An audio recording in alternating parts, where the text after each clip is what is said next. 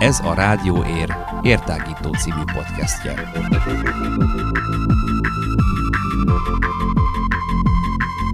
Hallgassatok ránk bárhol, bármikor. Érhangja.ro per rádió.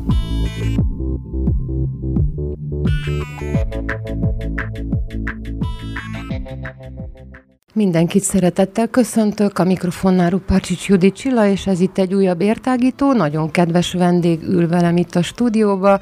Szeretettel köszöntelek Andrea, ő Tóth Andrea, és a Bőte Csaba Székelyhídi házának az új vezetője. Szeretnénk megtudni pár dolgot rólad, ha szabad. Sok szeretettel üdvözlök minden kedves hallgatót, Tóth Andrea vagyok, Magyarországon születtem, de én már négy éve itt élek Romániában. Gyömoson-Sopron megyéből származom, ez Északnyugat Magyarország, Kisalföld régiója, Lébényből, ahol egy 800 éves katolikus templomunk van, nagyon híres, nagyon szeretjük. És, mint mondtam, négy éve élek itt, Tusnádfürdőről jöttem Székelyhídra. Hogyan kerültél Tusnádfürdőre? Hát azt sem mindennapi, hogy egy Magyarországon született ember egyszer csak fogja magát, ott hagyja a világot, úgymond, és akkor beáll Bőte Csabához nevelőnek? Igen, nevelőnek álltam be. Hát ez úgy történt, hogy egy munkaközösségben felvetődött az ötlet, hogy olyan jó lenne, ha mi is adnánk valami szeretetet, de kézzel foghatót. Egy kollégámnak merült fel az ötlete, neki dolgozott az alapítványnál egy szintén magyarországi barátja, felvette vele a kapcsolatot, és a beszélgetésekből az lett, hogy egy félmillió forint értéknyi adományt összesikerült szednünk, ez gyógyszerek, tisztítószerek, egészségügyi dolgokból állt, és akkor egy karácsony után pár nappal kiérkeztünk Erdélybe, ahol nagy szeretettel fogadtak minket Tusnádfürdőn.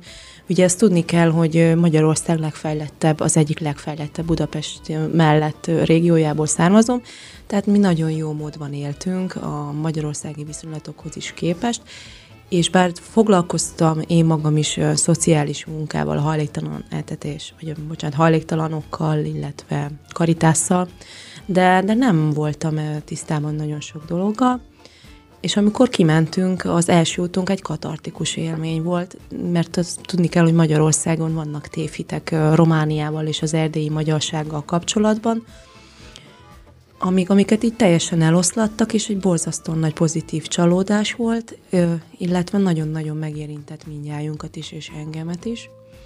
Tehát teljesen naivan mi azt sem tudtuk, hogy, hogy itt magyarul beszél mindenki. Nem voltunk ebben tisztában, hogy mennyire van itt elrománosodva, hogy a székelység van, akkor a gyimesiek, és hogy milyen etnikumok vannak illetve olyan hihetetlen szeretet és ez a tiszta ártatlanság volt a gyermekekben, a digitális világ megfertőzése nélkül, ami, ami na, teljesen magával ragadó volt. Nagyon érdekes, ahogy mondod, így azon kezdtem el gondolkodni, hogy milyen tévhitek lehetnek velünk kapcsolatba erdélyi magyarokkal, meg most nem is Erdélyben vagyunk, hanem tulajdonképpen Párciumnak hívják igen. ezt a részt, ugye? de Erdélyhez tartozik, vagy nem tudom, hát igen, Erdélyhez tartozik, de nem Székelyföld.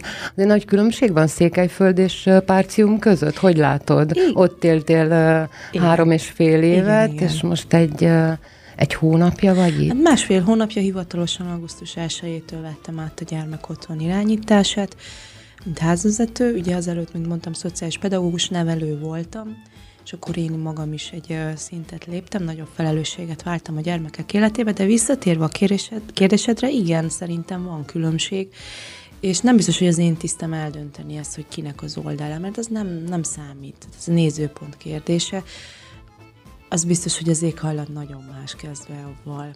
Meg én úgy éreztem, hogy a székely kicsit zárkózottabbak, nehezebb hozzájuk férkőzni, vagy közelebb kerülni. De ha ott vagy, és megszeretnek, akkor nagyon-nagyon nehezen engednek el. Itt viszont nagyon nyitottan fogadtak, nagy-nagy szeretettel, segítőkészséggel, ami fantasztikus. Akkor azt jelenti, hogy jó élmény volt teljes mértékben, igen. Ide kerülni igen, Székelyhídra. Milyen tervekkel jöttél? Vannak tervek? Vannak tervek, igen. Egyelőre az első egy hónapom arról szólt, hogy megtanuljam itt mi, hogy működik, hogy megismerjem az embereket, illetve hogy nagyon szeretném visszahozni a közösséget a kastélyban. Nem szeretném, hogy mi üljünk egy domb tetején, és várjunk, hogy bejöjjenek hozzánk, hanem én mindenkit nagyon nagy szeretettel hívok be, hogy térjenek be, hiszen tudom, hogy a kastély igazából a közösségé, és mi is ennek egy alázatos szolgái szeretnénk lenni, együttműködő partnerei, és nem pedig ilyen gróf kisasszonyok. Úgyhogy én bátorítok mindenkit, hogy térjen be, közösségi eseményeknek szívesen adunk helyt, egy jó beszélgetésnek, osztálytalálkozóknak. Ugye régen, régen liceumként működött, tehát bátorítok mindenkit, hogy aki érez egy kis nosztalgiát, jöjjön, és nagyon szívesen körbevezetjük, tehát mi teljesen nyitottak vagyunk mindenre a kórus találkozótól elkezdve egy vacsoráig, tehát nagy-nagy szeretettel mindenkit. Vár.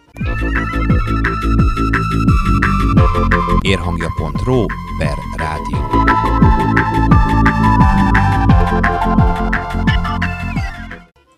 Én is csak ötödik éve vagyok Székelyhidon, és uh, sokszor voltam, jártam fönn a házba, most már te vagy a harmadik házvezetőnő, Igen. akivel megismerkedek. Ugye volt Ági néni, aztán jött Éva. Tényleg Évát, Évát elvitték, megvették, fele, Igen, feleségül vették. Ő, ő is itt maradt Romániába, Csík, Csíkba költözött? Csíksomjó, Csíkszereda, igen és ugyancsak a Bőte Csaba alapítványával, vagy házával fogott foglalkozni, vagy valami. Az alapítványon belül, igen, igen. Igen, igen. És akkor te, te ide kerültél Tasnádról, és tegnap, mikor fönn voltam a házba, tele volt a ház gyerekekkel, nem, nem a székelyhídi gyerekekkel, hanem a, a te gyerekeid itt. Tehát olyan szoros érzelmi kapocs alakult ki közöttünk az évek alatt. Tehát ők mondtam is neked tegnap, hogy ők a szűk családi köröm volt, tehát 19-en voltak itt, ugye én lány nevelő voltam, tehát lánygyermekeim voltak, úgyhogy ők jöttek le, meg páran azok közül, akiket mellette még szeretgettem, és közelebb kerültek hozzám, illetve a keresztfiaim jöttek le, úgyhogy a nevelőkkel együtt ez volt a szűk családi kör, kettő nevelővel a 19, és valóban nem láttam őket június eleje óta, de ezek az érzelmi kapcsolatok nem olyanok, hogy elszállnak egy, egy perc alatt, hiszen mi szó szerint velük élünk, tehát mi bentlakó nevelők, pedagógusok vagyunk, és az életünket adjuk értük. Tehát annál nagyobb öröm, amikor egy gyermek fejlődik a kezed alatt, tehát amikor hozzád bújik. De mi nem a szülők vagyunk, mi, mi neveljük őket, de a szeretet az ugyanúgy megvan. Biztos, hogy nem olyan, mint egy édesanyának, de ettől még mély és erős, és a gyermek is ugyanígy érez irántunk. És amikor kimentünk, értük a vasútállomásra a kollégámmal, akkor úgy kellett őket vissza tesséken, hogy jön a kocsi, jön a kocsi, mert szaladtak és akartak ölelni, tehát olyan boldog volt. És itt a nagyobbik gyermekem mesélte, székely gyermekem, hogy a legkisebb, akit három éves korától neveltem, hét éves koráig, ő a mai napig éjszaka felébred és keres. Tehát ez egy mindkettőnknek egy fájdalmas lépés volt, hogy el kell válnunk, de sajnos ez az élet vele járója, mert mi nem arra neveljük a gyermekeket, hogy mi vagyunk a szülők, hisz nem ez a célunk, hogy a családtól elszakítsuk, hanem hogy megfelelő életkörülményeket tudjunk biztosítani, hogy egy nap akár ők maguk legyenek azok a személyek, akik a családjukat, a szülőket felhúzzák magukhoz, segítik a többi testvért. Ez egy hatalmas felelősség, és reméljük, hogy a gyermekeink egy nap felnőnek ehhez a feladathoz, és boldog felnőttek lesznek. Igen, viszont a kötődések azok kialakulnak, Igen. és nagyon erős kötelékek ezek, főleg, hogy ugye mondtad, hogy bent lakásos nevelők Igen. vagytok, és hát akkor ez azt jelenti, hogy a pelenka cserétől, hogyha éppen Igen. arra van szükség, vagy olyan idős, olyan korú a gyerek, reggeli, ebéd, vacsora, apró problémák megbeszélése, mennyire nyitottak ezek a gyerekek, vagy nehéz őket megnyitni? Szerintem ez gyermektől is függ, hogy ki mennyire csalódott a felnőttekben, hiszen ők szociális árvák is, tényleges árvák is vannak, akiknek a szüleik már már nem nincsenek közöttünk, de a szociális árvaság is egy nagy probléma. Tehát amikor a szülő képtelen a gyermekét ellátni, vagy olyan körülmények vannak, ez az alkoholizmus családoktól elkezdve a mély szegénységig minden megtalálható. Tehát ez a szociális árvaság. És a gyermeknek nem mindig van egy jó mintakép a felnőttekről, amit, amit nekünk kell pótolni. Mennyire, mennyire érzed, vagy mennyire látod azt, tehát, hogy mennyire sikeres ez a, ez a fajta nevelés, hogy ad olyan tartást a gyerekeknek, hogyha útjukra bocsátjuk őket, vagy bocsátjátok őket, akkor megtalálják-e a helyüket a világba? Bízom benne, hogy így van. Tehát én látok példát is erre, de ez, ez nagyon függ attól is, hogy, hogy a befogadó képesség a gyermek akarja, hiszen mi sokszor úgy kapjuk meg a gyermekeket, hogy már, már nem kiskorúak, vagy nem, bocsánat, kiskorúak, de nagyobbak. Tehát van, hogy 8-9-10 évesen, és ugye a román törvények változtak, tehát 7 év alatti gyermeket mesen fogadhatunk, akkor már kialakult egy olyan viselkedési forma, magatartási forma, amit már nehéz formálni. Tehát ez egy kitartó pedagógiai munka, és visszatérve a kérdésedre, itt, itt sokszor nővérek vagyunk, orvosok, betegápolók, tanárok, szakácsnéni, takarítónénik, tehát min, és minden, minden vagyunk, és még az apát is meg kell próbálnunk helyettesíteni, ugyanis ez a szakma, vagy hivatás, jobban szeretem ezt a szót, hiszen ez egy szolgálat, egy hivatás, nagyon elnőiesedett. És én nagyon bátorítok mindenkit, aki, aki férfi vagy fiatal ember, és úgy érzi, hogy szeretne egy kicsit a gyermekekkel foglalkozni, hogy önkéntességet vállalhat, hiszen nagyon fontos, hogy ezeknek a fiatal fiúknak legyen egy erős apaképük, egy férfi képük. Úgyhogy bátorítok mindenkit erre a szolgálatra. Azt mondod, hogy el van női esedve ez a szakma. Itt Székelyhídon viszont szerencsés helyzetet találtál, mert itt a Bőte Csaba házánál van egy férfi nevelő. Igen, István nevelő ezúton is szeretettel köszöntöm. Hát egy nagy szerencse, hogy van nekünk. Nagyon-nagyon szépen neveli a fiúkat, akik nagy tisztelettel néznek rá, és nagyon jó nevelő.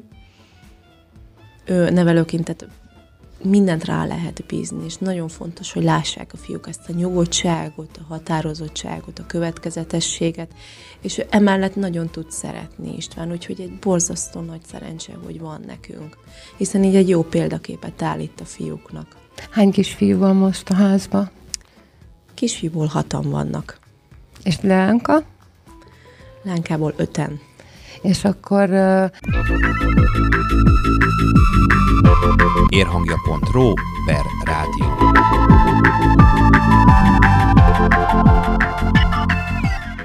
Azt mondod, hogy te, hát olyan a helyzet, hogy te vagy a háznak a vezetője, Igen. ugye? És akkor van lányka nevelőtök?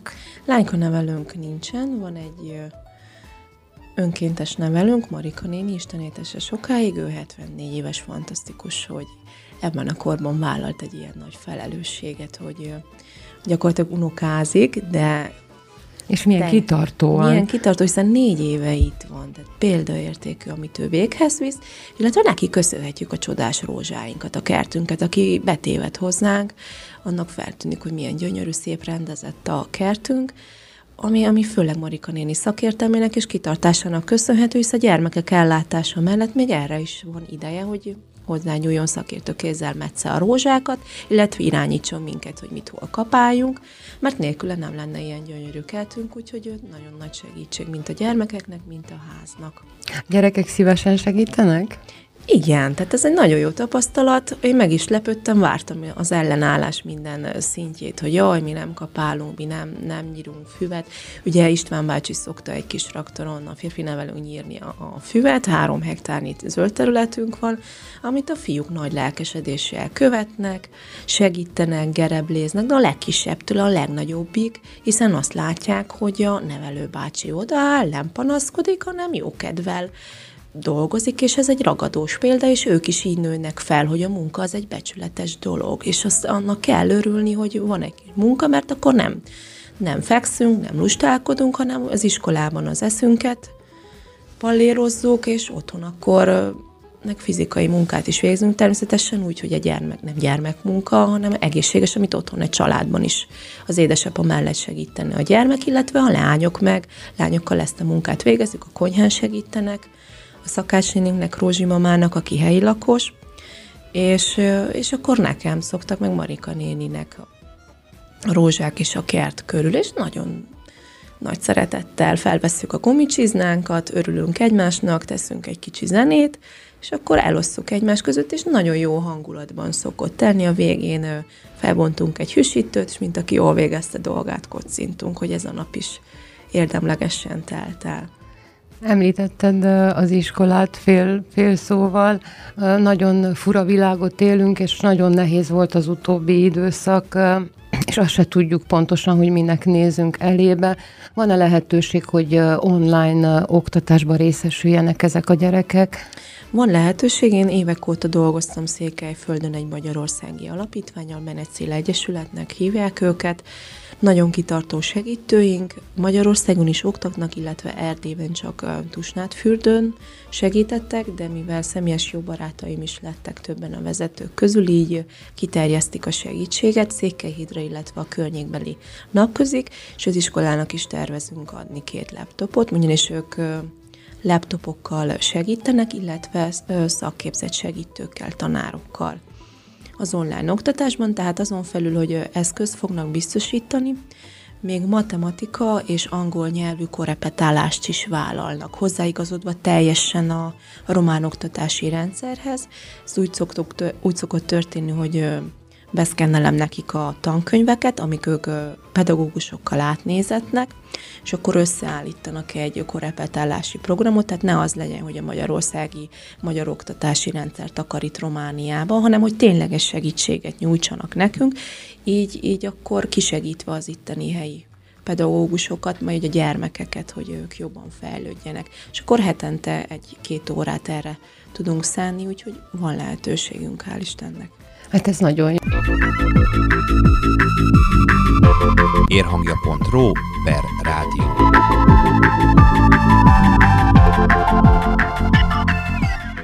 Hát azt hiszem, hogy, hogy kimerítettük ezt a témát, a bemutatkozást. Nekem egyetlen egy kérdésem maradt, az, hogy van-e, látsz különbséget, ugye Tasnádon, vagy Tusnádon, Tusnádon, Tusnádon bocsánat, Tusnádon nevelő voltál, itt pedig egy házvezető, hát más a, más a felelősség. Igen.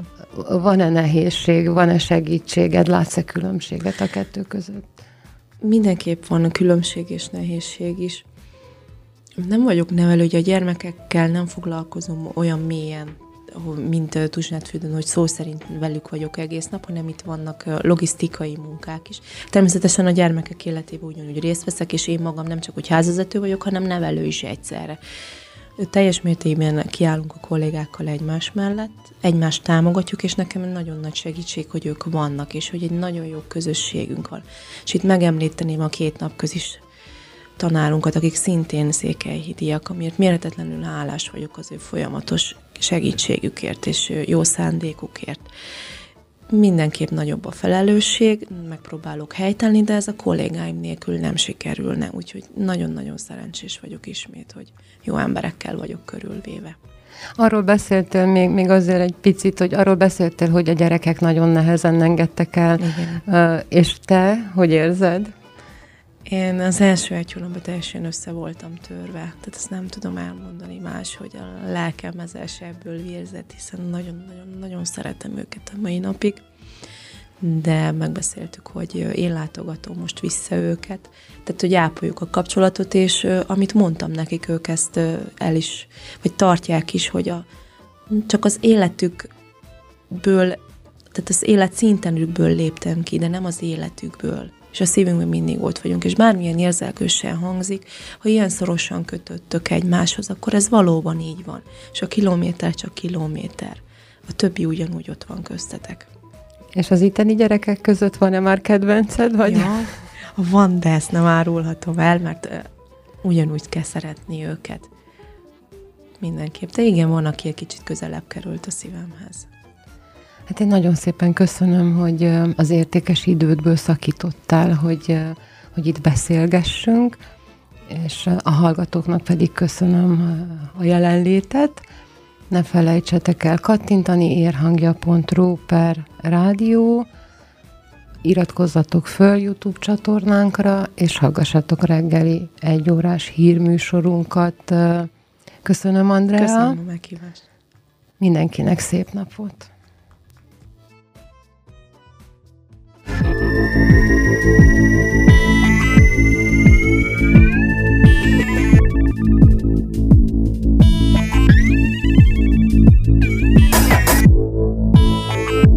Ez a Rádió Ér értágító című podcastje.